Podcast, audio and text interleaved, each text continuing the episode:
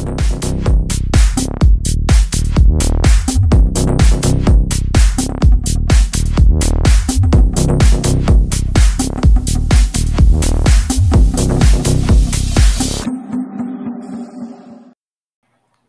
up guys? Kembali lagi bersama gue Rafli dan teman gue Zahran. Iya, Di- kembali lagi di podcast yang paling bola, yang paling hot. Iya.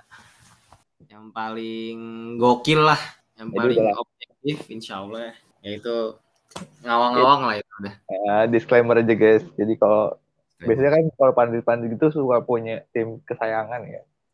So gue kesayangan gue itu Leicester City sama Brentford karena gue sangat menjunjung tinggi statistik, data dan statistik lanjutan dalam penggunaannya di sepak bola. Dengan teman gue ini Gua ya biasalah udah gue ini salah satu tipe penggemar yang sudah biasa disakiti lah ibaratnya ya. udah biasa masuk masuk gue ya. Iya udah biasa lah, udah udah udah udah kebal lah sama gitu-gitu bertahun-tahun lah. Tahu sendiri lah Bung Arsenal bagaimana rasanya kan. Iya guys, mungkin kalau teman-teman ada yang penggemar Arsenal jangan patah semangat ya. Gue yakin ke depannya bakal lebih bagus, asalkan manajemennya makin bagus. So, kali ini kita kembali lagi season baru, semangat baru, semangat ngonten, semangat dengan post pandemic ya. Kita optimis kita bawain berita-berita segar supaya teman-teman semuanya yang gak ada kerjaan di rumah lebih bermanfaat dikit lah. Betul, betul, Oke. betul. betul. Oke, apaan aja nih kita mau yang mau dibahas?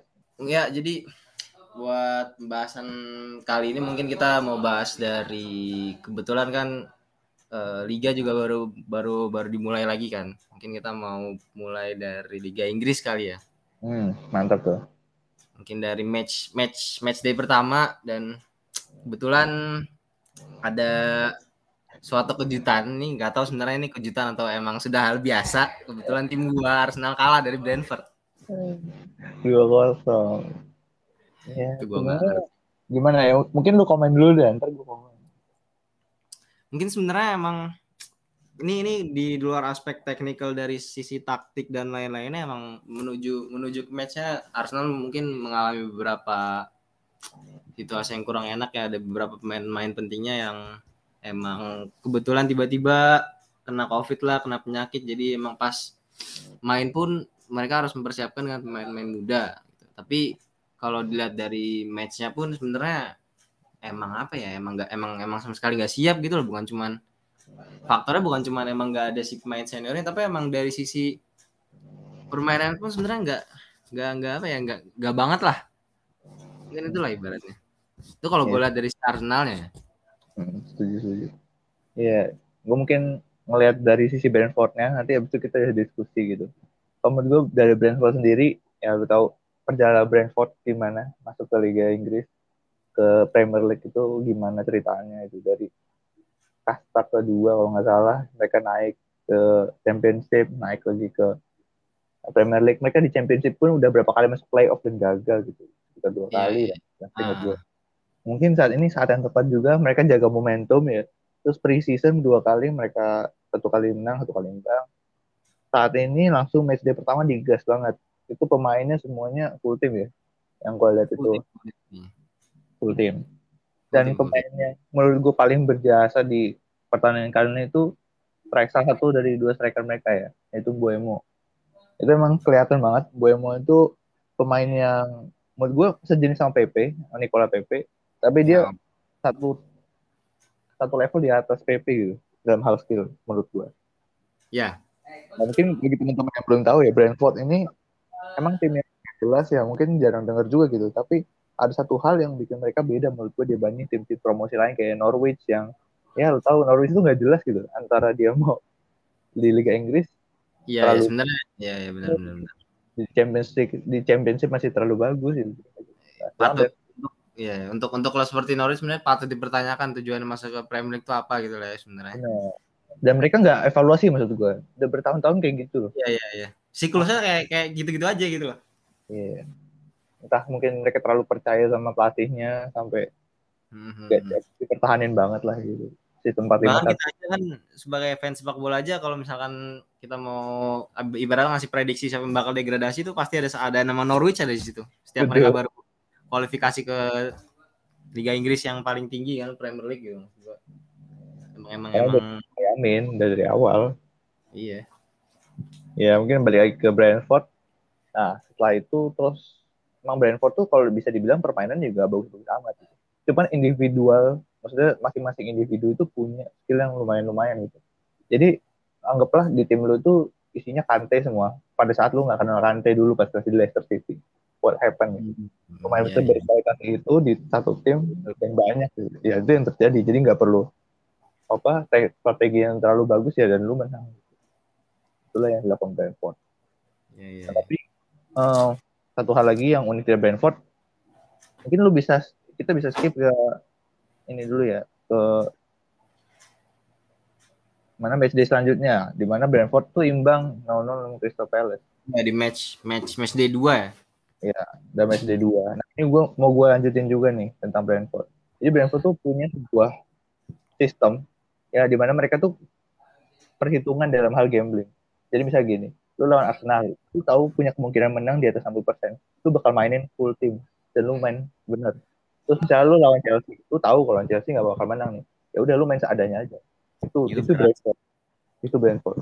Itu menurut gue uh, karena emang mereka sistemnya ini ya pakai datanya itu uh, sebagai perjudian gitu loh. Maksudnya beda sama tim-tim lain yang harus setiap pertandingan menang atau bisa transfer segala macam. Nah kalau mereka ya, yang penting duit gue keluar paling sedikit gimana caranya ya kalau lawan tim gede nggak usah buang-buang tenaga gitu. Ya, ibaratnya realistis aja lah ya. Iya, Tapi gitu. Berusahakan hasil terbaik yang didapat gitu loh. betul.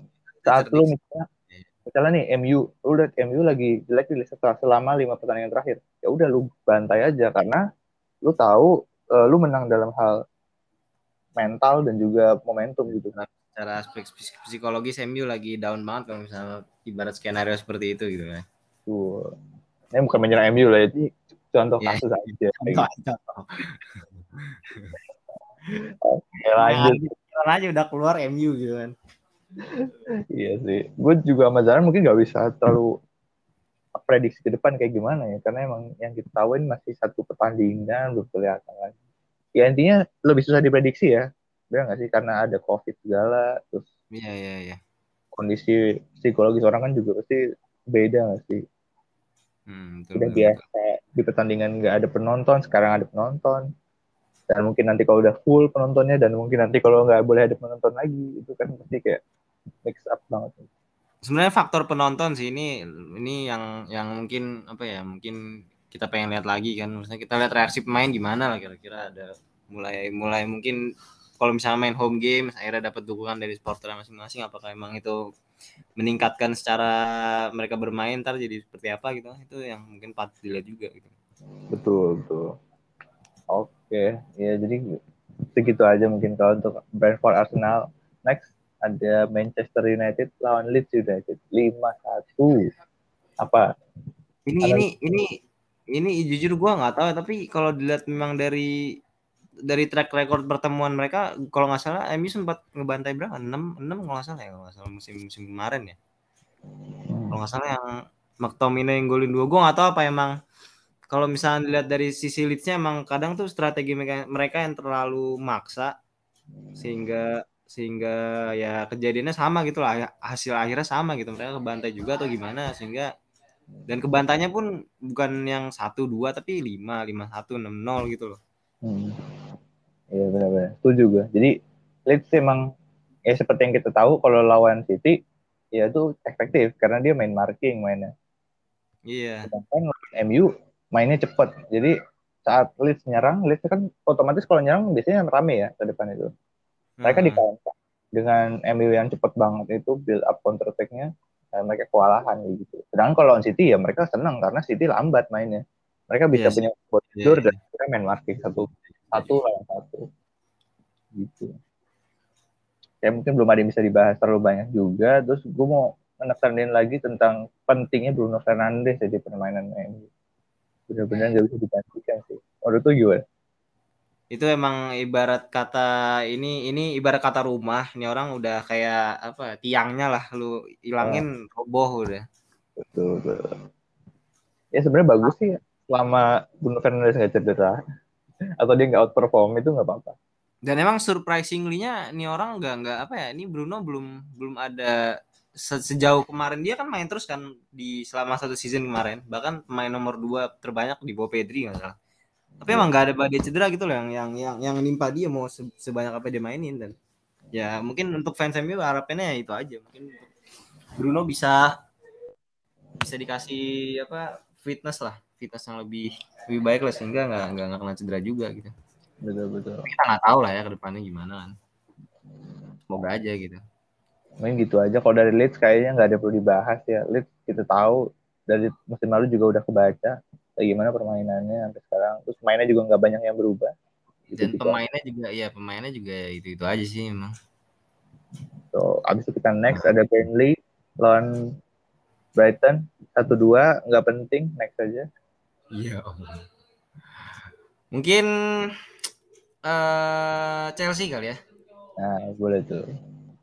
Chelsea sekaligus bahas mungkin sekaligus bahas match week 2 kali ya langsung kita bisa singgung kali ya. Bisa Karena untuk di match week 1 mungkin udah udah udah bisa diprediksi lah ya lawan Crystal Palace Crystal Palace kan ya semua mungkin. tahu lah mungkin akan menang gitu kan 3-0 dan ya Tuchel dengan formasi idealnya bermain dengan tiga ataupun lima back yang sejauh ini sangat efektif ya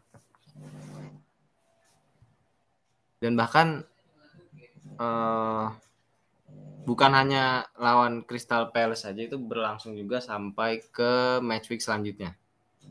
Iya, itu lawan Arsenal BTW. Nah, mungkin gue mau bahas dari sisi Chelsea nih.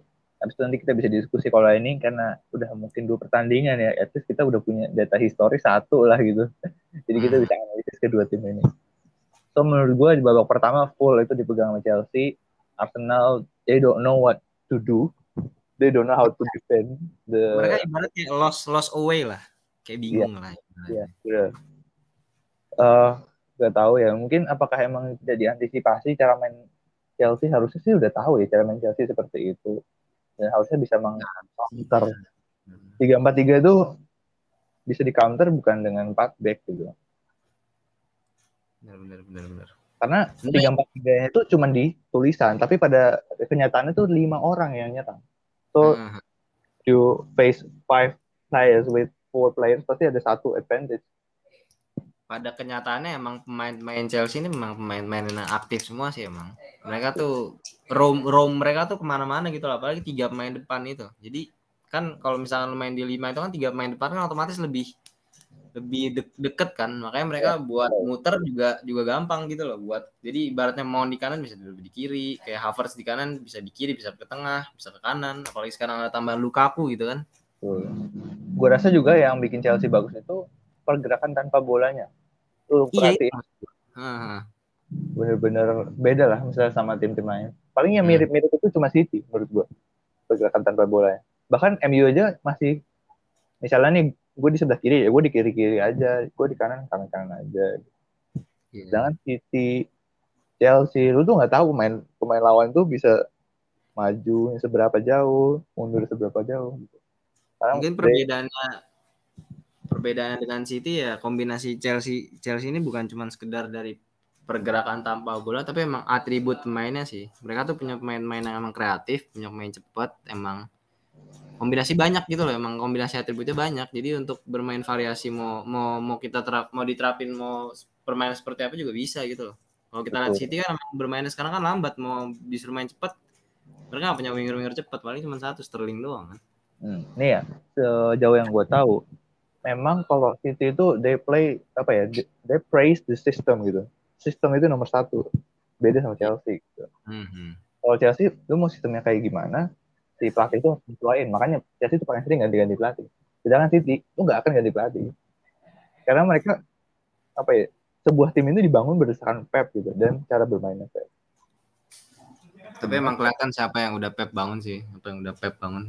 Hmm. tuh Cuma Dengan... gue ya nggak worth maksudnya sebagai bisnismen ya kalau gue sebagai bisnismen model bisnis yang dipakai Pep itu nggak banget gitu tapi kalau gue sebagai seorang idealis yang butuh pengakuan contoh si pemiliknya City itu yang butuh nama famous apa fame dan segala macamnya ya gue bakal milih Pep karena itu lebih membekas bagi fans dan juga lawan.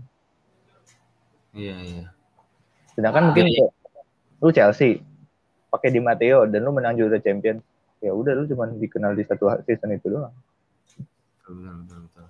Dan kita juga tahu kan seberapa banyak dana yang udah dikeluarin lah maksudnya selama Pep tuh udah berapa tahun? 5, 4, 5, 6 kali ya di City. 5 tahun. 5 kali. Nah, hampir di atas 100 semua kan. Iya, udah 1,3 B. Billion, billion pound. Betul, betul, betul. Manchester City tuh uh, tim yang pending terbanyak di dunia dalam lima tahun terakhir.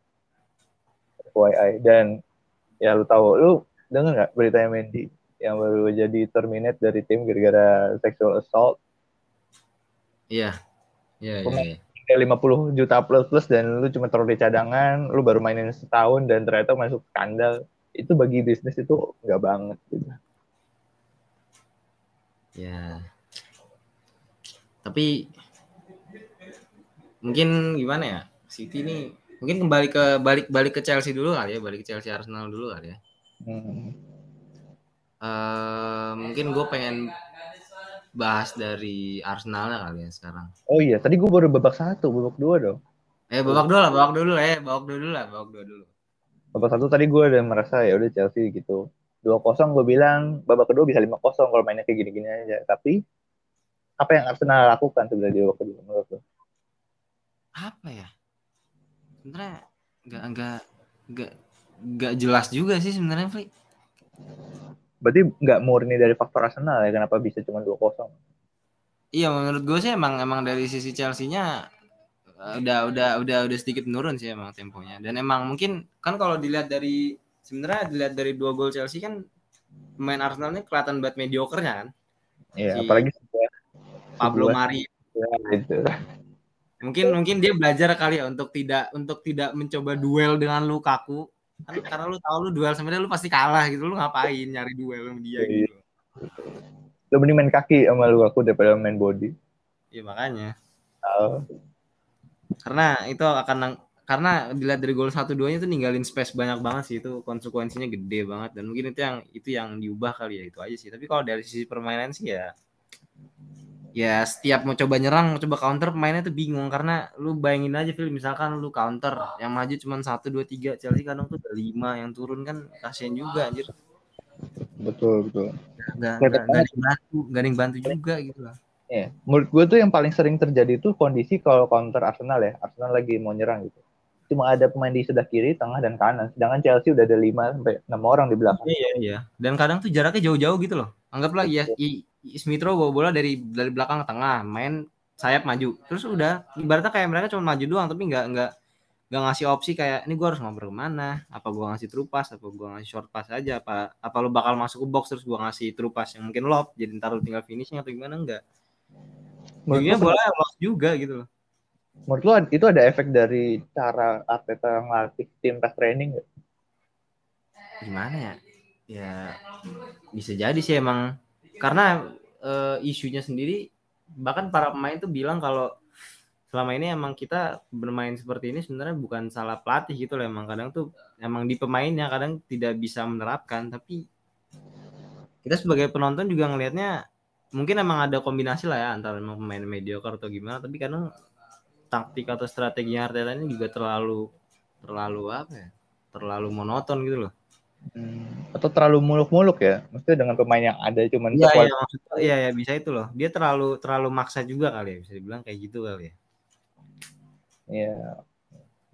Menurut gua kalau tim Arsenal itu bukan tim yang settle kayak City ya, dia tim yang struggle gitu. Maksudnya lagi posisi struggling mau naik gitu, mau perkembangan. Harusnya contohlah Liverpool dulu gitu. Maksudnya Liverpool pada saat pertama kali Klopp masuk itu kan beda Itu, itu sih, itu itu itu gue berharap tuh bisa ngikutin jalur itu sih. Cuman sejauh ini belum kelihatan arahnya kayak gitu, belum belum belum belum kelihatan sama sekali sih sebenarnya.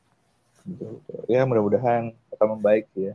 Mudah-mudahan kalau menurut gua justru harus dikasih shock efek dulu. Mungkin kalah beberapa tiga atau empat kali straight gitu supaya manajemennya benar-benar berubah. Atau kalau enggak ya bakal gitu gini aja. sih. Masalah manajemennya juga suka apa ya? Kadang juga suka nggak peduli gitu. walaupun beritanya sih di di katanya Arteta sendiri dikasih sekitar 5 match lah atau 4 3 match lagi lah untuk membuktiin. Oh. Tapi ya we'll see lah itu gimana ntar akhirnya buat buat dia, buat Arsenal juga. Ini mau bahas sekalian nggak ya masalah Arteta pembelian yang nggak jelas semua? Ya boleh boleh boleh. Kali sekalian aja udah udah sampai Arsenal ini udah sampai Arsenal. Iya, ini karena nggak menurut gue ya nggak pure kesalahan dari manajemen yang nggak ngasih duit gitu. Karena sebenarnya dikasih duit juga. Sebenarnya ya, iya iya iya ya, benar benar. Ya. Maksud gue gini, kalau emang lu nggak bisa dapet main bintang, kayak karena di City kan pasti daya tariknya ada karena udah ada pemain bintang lainnya jadi pada mau datang. Sedangkan di Arsenal lu mau tawarin duit tinggi juga hmm, bisa jadi nggak mau pindah gitu karena nggak ada teman-teman lu yang menurut lu bisa bikin lu sukses di situ. Ya pilih counternya dari itu. Ya lu beli pemain-pemain underrated, pemain-pemain yang nggak dinilai tapi sebenarnya punya kemampuan bagus itu kayak lu cari hidden talent lah gitu bisa bisa sebenarnya itu yang mungkin mungkin lagi coba dilakukan kali ya tapi kadang tuh matok harga terlalu tinggi gitu contoh kayak yeah. Ben White Ben White itu sebenarnya menurut gua ini main bagus gitu ya cuman apa ya tawaran di kasar tuh harganya terlalu tinggi gitu loh jadi nggak bisa jadi nggak sesuai sama prinsip yang lu bilang juga gitu beli hidden talent sebenarnya kalau misalnya dia beli sekitar 10 20 juta kan bisa dibilang hidden talent juga kan betul iya. kan 50 juta semua pemain yang Arsenal beli itu overhype gitu. Kayak misalnya itu ambil PP. PP itu dibeli pada saat hype-hype-nya. Pada saat dia jadi top assist di Ligue 1. Iya. Iya, di scorer di bawah Mbappe dia ingat-ingat gue itu. Itu. Jadi lu membeli pemain berdasarkan stats terbaik. Ini gue mau lanjutin kayak yang kita udah pernah ngomongin dulu ya. Masalah gue itu kalau misalnya beli pemain di FIFA atau di PES, kalau gue mau beli pemain yang baru aja dapat penghargaan jadi pemain terbaik South America atau pemain terbaik Eropa itu nggak bakal mau karena hmm. main-main itu bakal matok harga dua kali lipat dari yang sebenarnya Nah, Arsenal lakukan adalah seperti itu malah scouting. Karena ya, karena aji mumpungnya juga kan main lagi bagus, kenapa nggak gue kasih patok harga lebih tinggi aja gitu loh. Nah itu, jadi mending jangan. Salah berulang kali dibeli juga gitu kan sama Arsenal. Gitu. Padahal ya statistik tuh nggak nggak begitu mempengaruhi ya. Contoh nih, gue kasih contoh. Newcastle Newcastle itu di tahun berapa tuh yang masih ada Papi Cisse itu mereka yeah. berada di rank 5 loh. Iya iya iya, ya. gue ingat gue ingat mereka sempat sempat masuk Europa League nggak salah. Nah, itu. Padahal sebenarnya ya apa sih kenapa mereka bisa kayak gitu? Banyak faktor gitu, nggak cuma karena mereka bagus, tapi ternyata karena yang lainnya lagi pada salah transfer tim-tim yang besarnya. Terus ditambah lagi ternyata pemain si Papi Cisse-nya lagi on fire banget lagi ada motivasinya di season itu jadi bisa tiba-tiba jago lu lihat ya gol salah satu gol terbaiknya Papi yang melengkung banget itu yeah, yeah. Wah, identik itu. banget itu lawan Chelsea iya nah itu maksud gue jadi statistik itu nggak nggak selamanya benar gitu. iya sih gitu sih terus gue menanyakan juga ke lu nih sebagai lu kan yang lebih ngerti Arsenal nih SSB Arsenal atau Akademi Arsenal mana gitu kan kan dulu Arsenal salah satu akademi terbaik. Itu sebenarnya kalau kita ngebahas soal main muda kan Arsenal sendiri kan salah satu tim yang main mudanya banyak sebenarnya kan. Betul. Man ya emang apa ya mereka masih sedang masih masih masih sedang menjalani proses di mana mereka mungkin sedang berada di level menjadi pemain yang apa ya menjadi pemain yang lebih matang lah dan sebenarnya kalau gue lihat dari sisi Artetanya juga uh, mungkin sedikit kurangnya dia terhadap pemain muda. Uh, dia tuh apa ya Arteta ini kan menurut gue pribadi ya uh, salah satu pelatih yang egonya sedikit tinggi lah menurut gue karena dan kepercayaan dia terhadap beberapa pemain tuh tinggi. Contohnya kita lihat di musim lalu lah main kayak mungkin main-main yang promising kayak Martinelli lah terus yang seperti Rhys Nelson yang musim sebelumnya ngejalanin musim di Bundesliga dengan baik itu malah jarang dimainin tapi ngasih ngasih kesempatan terus buat William gitu loh. Yang yang yang emang udah nggak jelas aja udah udah nggak jelas nih main buat apa gitu. Terus aja dikasih kasih kesempatan gitu. Mungkin itu sih sebenarnya. Emang dari sisi pelatihnya juga ada ada ada kontribusinya juga sebenarnya. Mungkin lu bilang kayak gitu akhirnya gue keinget lagi ya.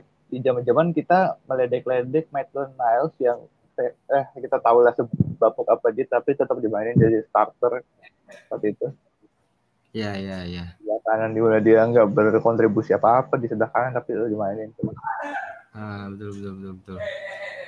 Gua sebenarnya ya ini yang emang emang salah satu sifat yang gue nggak suka sih dari Arteta emang dia tuh terlalu ya egonya tinggi sih tadi sama kayak kasus yang dia jual Ozil itu gue masih nggak ngerti emang emang ini gue me, apa ya menyingkirkan segala isu-isu mungkin tentang Muslim Uighur dan lain-lainnya itulah ya. Kan logiknya lu butuh main kreatif ya lu nggak akan singkirin main kreatif lu dong. Ini itu aja intinya udah. Tapi kalau emang dia nggak udah emang udah males main di situ gimana? Iya sih sebenarnya. Cuman masalahnya kan urgensinya tuh kelihatan gitu loh emang Arsenal setelah tinggal Ozil tuh struggle banget sih buat main buat main normal sama sekali bener-bener main normal aja gitu loh nggak usah main bagus karena kreativitasnya sama sekali nggak ada anjir kosong. Iya mau main counter pun jelas. Maksudnya kalau lu punya pemain secepat Auba. Lu bisa main counter kan? Tapi nggak ada Iya. itu cuma Auba doang yang lari. Udah yang lainnya nggak jelas. Dan supply-nya juga nggak ada gitu loh. Iya. jadi bola yang muter-muter doang gitu loh. Di depan kotak penalti. Berharap ke mujizat di setiap pertandingan ya lu nggak akan dapat apa-apa kalau kayak gitu. Iya kalau lu cuman berharap doang ya susah juga sih sebenarnya Oke, mungkin gue cut ya. Kita langsung lanjut ke match lainnya. Di match day pertama ada Everton. kali Fli Ya, Liverpool dulu ada Leicester City 1-0. Oke, skip aja biasa. Karena permainannya gitu-gitu aja. Jadi usah seperti apa. Wolverhampton. menang. tapi menang Fli Nah, iya, tenang. Pemain yang menurut gue gue harapkan bagus tuh Pet Patson Daka ya. Yang baru dibeli dari Salzburg. Mudah-mudahan bakal perform sih di Leicester. semoga gue berharap dia nggak kayak PP aja sih soalnya gue lihat dari cara mainnya dia sedikit sedikit flamboyan apa enggak sih Fli sebenarnya Enggak. Jadi lu tahu uh, Red Bull itu banyak juga menggunakan data gitu untuk milih pemain. Uh, gue sempat gue sempat ini ya nonton di YouTube juga tentang Yusuf Paulsen. Dulu Paulsen itu di negara sendiri di Denmark dia nggak dianggap loh. Bahkan di tim pas waktu pas junior itu nggak ada yang anggap dia bagus karena emang dia biasa aja mainnya nggak skillful, nggak uh, bukan main yang instingnya tajam, tapi si akademi uh, Red Bull ini melihat prospek ke depannya. Ini anak tinggi, ini anak bisa jadi striker di depan, jadi uh, pemain depan. Terus dia orangnya loyal pada tim. Sampai sekarang dia dari kecil sampai sekarang masih di Red Bull aja dia nggak pindah-pindah. Walaupun dia sering dicadangin, sering apa. Jadi faktor-faktor selain dari skill itu diperhatiin banget. Nah, Patson Daka ini salah satu program atau hasil dari data scientist-nya uh, Red Bull ya. Mereka tuh punya scouting sampai ke Ghana, sampai ke gue lupa kalau yang uh, si ini dari negara mana, dia dari Afrika. Dia itu dapat pemain terbaik atau skor apa top scorer gitu di Liga Junior Afrika tahun 2012 kalau nggak salah. Terus dibeli sama Salzburg, ternyata tune in, ya udah akhirnya main. Dulu tuh duet sebenarnya kan dulu ada duet Alan sama Kuang Hichan ya. Nah, Ya. itu di saat itu Daka masih di bench gitu ngeliatin terus Hmm. Daka masuk. Nah, itu Daka masuk itu lumayan bagus tuh. Pencapaian Salzburg juga kan itu tiga tahun terakhir ya. Tahun pertama tuh yang pas sama Halan, Salzburg itu lumayan di Champions League. Terus Halan dijual. Tahun kedua yang ada Soboslai, Soboslai lagi bagus banget sama Daka juga lebih bagus. Nah, sekarang tahun ketiga nih Salzburg gua nggak tahu nih. Tapi kalau dari Salzburg sendiri yang lumayan itu sih nih uh, M. Berisha ya, pemain dari Jerman itu bagusnya menurut gua. Dia kayak Soboslai kedua. Nah, kalau lu nggak tahu pemain Soboslai, nanti gue bakalan bahas di konten selanjutnya kayak. Iya, iya, boleh lah. Ini barusan gue cari dia Zambia, ternyata. Ah, Zambia ternyata. Mungkin lu bisa cek lagi tuh di tahun berapa dia jadi top scorer di Liga Afrika. Go golnya banyak loh, ini 27 loh musim lalu deh. Daka top scorer. Bisa ambil lihat ya. Banyak loh dia itu. Musim lalu gol 27, asis 4. Di musim lalunya lagi 24 gitu, asis 6. Itu itu salah satu pencapaian yang yang yang bagus sih sebenarnya. Iya. That's why gue juga internya Leicester. Mungkin gue bisa lanjutin ya. Kenapa gue suka Leicester dan Brentford karena mereka punya satu hal yang sama gitu. Jadi mereka sama-sama menggunakan data. Lu lihat main-main yang dibeli Leicester, segembel-gembelnya itu masih bisa dijual. Contoh, Maguire, Kante, Demaregre udah dijual sekarang. Satu lagi Imam. itu salah satu sih ya. siapa lagi kalau bilang rata-rata mainnya bisa dijual lagi gitu itu hidden value menurut gue bentar lagi di di Amarte aja udah dijual Ah, Marti udah dijual? ya? Amarte dijual kayaknya Hmm. Jadi drink water, drink water, Fli, drink water. motor tuh. Yang nggak jadi apa-apa di Chelsea. Itulah Itu, itu Leicester. parah sih. Itu parah, itu parah. buat bisnis tuh bagus. Udah-udah kayak Leicester kayak Brentford. Lo tau Brentford? Untung berapa dia? Waktu pas di Championship tahun kemarin itu. Lebih dari Berapa? 40 juta pounds. 40 juta pounds surplus. Tim dari Championship mana yang bisa dapat kayak gitu Tapi emang itu sih yang itu salah satu yang mau gua sempet itu gua sempet gue lupa ngomongin tadi pas lu bilang mereka ber- beberapa kali gagal di championship. Mungkin tambah dari gue dan beberapa kali juga ditinggal pemain-pemain bintangnya gitu. Betul. Mungkin kalau uh, lo, lo semua pendengar yang nggak tahu Brentford ah siapa sih main? Rata-rata tuh main-mainnya main-main yang lu pernah denger juga pasti walaupun emang biasa aja sebenarnya kalau bagi kita yang yang preferensinya tuh Chelsea, MU, Iya City. iya iya. Rata-rata pemainnya tuh mungkin Mainnya kan sekarang udah main di Premier League juga, main kayak mungkin Pak mungkin ada yang tahu backnya Aston Villa kan itu Konsa kan dulu Brentford juga, ya kan. Ben Rahma West Ham juga kan dulu Brentford gitu kan. Ben Rahma. Wah nanti gue mau jawab, gue juga mau bahas Ben Rahma nih di satu, satu segmen lain ya. Di episode berapa kita nggak tahu. Pokoknya gue mau bahas tuntas tentang Brentford dan main-mainnya satu persatu yang bisa dijual. Terus ada Ini lagi, hidden, iya hidden talentnya masing-masing bakal gue. Iya. hidden gems sekarang mungkin di ini kali ya, di Ivan Toni kali ya. Ivan Toni sama Mbuembo. Menurut gue kalau bagi kalau di Championship Ivan Toni bakal jadi nomor satu karena dia emang setiap ada kesempatan dia shoot, setiap ada kesempatan dia shoot. Tapi Mbuembo tuh lebih pintar menurut gue. Dan itu dia lebih cocok sama permainan kayak tingkatannya udah udah Tottenham Hotspur, tingkatan eh, Everton gitu-gitu dia udah, udah cocok gitu gitu Mbuembo. Jadi menurut gue mungkin satu dua tahun lagi bisa dijual. Mark my word ya. Asalkan dia nggak cedera dijual tuh. Dibeli tim gede tuh. Ya ya kita berharap dia bisa mengikuti apa yang mungkin Leicester sudah lakukan lah ya. Sehingga klubnya sekarang masuk ke reputasinya pun udah udah bisa dibilang top 6 juga sekarang malah Arsenal yang yang nggak jelas sekarang gimana. Iya, masuk ke salah satu tim yang diperhitungkan lah gitu. Iya. Kayak cuman one season wonder kayak seperti orang-orang bilang. Nah itu salah satu yang bikin gue kagum sih sama Leicester. Di di musim dia juaranya mereka punya potensi mereka tahu lah konsekuensinya adalah mungkin musim depan banyak pemain-pemain bintang mereka yang cabut dan memang nyatanya ada ada beberapa gitu yang cabut. Cuman mereka tuh nggak nggak nganggap kayak yaudah ibaratnya cuma one season wonder dan setelah itu mereka akan biarin tapi memang bener-bener dengan segala apa ya dengan segala yang mereka dapetin mungkin dari sisi reputasi mereka udah naik semua bonus semua naik ya mereka bener-bener bener-bener naikin level klub gitu loh. Sampai sekarang akhirnya mereka jadi level jadi level klub yang bisa bisa bersaing gitu. Bukan cuma yang lu bilang tadi one season wonder. Betul betul. itu yang salah satu gua gua gua kagum dari Leicester City sebenarnya. Iya sih. Mungkin ini terakhir aja dari gue penutup juga sih karena ya mungkin 30 menit menurut gue pas banget sih buat. ya cukup lah ya udah itu 30 lah.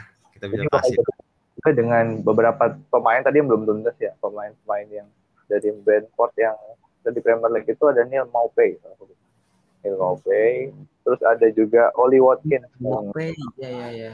Watkins main di Aston Villa sekarang. Ini main sebenarnya ini main sebenarnya familiar semua loh ini. betul pemain-pemain yang buat buat kita anak-anak FIFA ya kan. nah itu apalagi anak FIFA PES pasti udah tahu dari Tahu nama-nama karena cenderung potensi potensial sebenarnya ini pemain-pemain. Iya, Maksudnya bisa dipakai lah. itulah hidden talent oke mungkin gitu aja ya kita bisa lanjut Ya segitu dulu lah, Fli. Kedua oke. Ya udah gitu aja guys. Sebenarnya nggak bosen ya. Sama Iya. kita kita bakal terus berproses. Pantengin terus uh, sosial media kita di Outfit Media Net. Nanti bakalan launching Instagramnya dan juga WordPress. Bisa di follow kalau butuh info-info ataupun juga komen-komen di situ. Mudah-mudahan Iya. kita bisa bikin sebuah komunitas ya. Komunitas Betul betul diharapkan gitu. kritis dan dalam hal sepak bola. Kalau gitu lu nutup dah gua mau lu perasaannya Ya udahlah ya ya pokoknya ditunggu aja lah yang tadi udah Rafli semua bilang dan ya ya ya pokoknya ya itulah ya. Bye bye. bye bye